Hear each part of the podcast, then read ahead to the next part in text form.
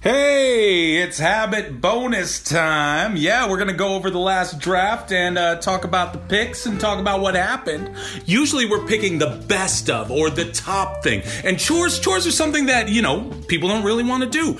Ryan likes to say you get to do it. So when you have to do something like have you done your chores? Do I have to do my chores? No, no, no. That's the point of the whole podcast. You get to do your chores. So, for this draft, now we had Ryan Dobish, uh, always there. He's the white Black Panther. I'm not sure that's appropriate. Um, I'm not even sure that's not wrong.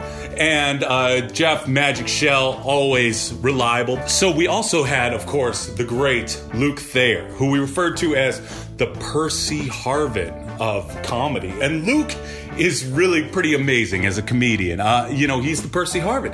Percy Harvin, he catches the ball and then he just blows by everybody. And that's kind of what was happening with Luke, right? He ran it all the way home. Oh my goodness. I think he did a great job on this draft. I mean, the chores are running along. Everyone's got some good picks. There's lots of CCR references. Ryan does have the crispest of shirts. I can attest to that. Uh, the leaf blower pick was a little weird um, because I hate those things. They're so loud and they make, oh, like on a weekend when someone's using that is the worst.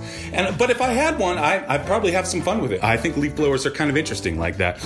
Uh, Jeff also had some really solid picks as always, and then it came to Percy to Luke, who dropped a bomb. I mean, what is he thinking?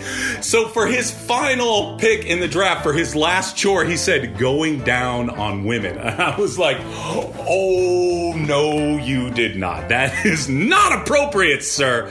That is not, that is not sex positive, okay? Um, but then as it progressed, as he explained his pick a little bit more, you saw that maturity that we were talking about. This isn't your 20s when you're just trying to ramble through some cunnilingus and then, then move on with your life. No, no, no, no, no. These are grown men now. If you're going to do it, you're going to do it right, okay? So when you think about it, going down on your loved one is not something you have to do, it's something you get to do. Thanks, everybody. I'm Mark, Sexy Christmas Siano, and uh, the doctor is checking out. Y'all have a good one. Take care.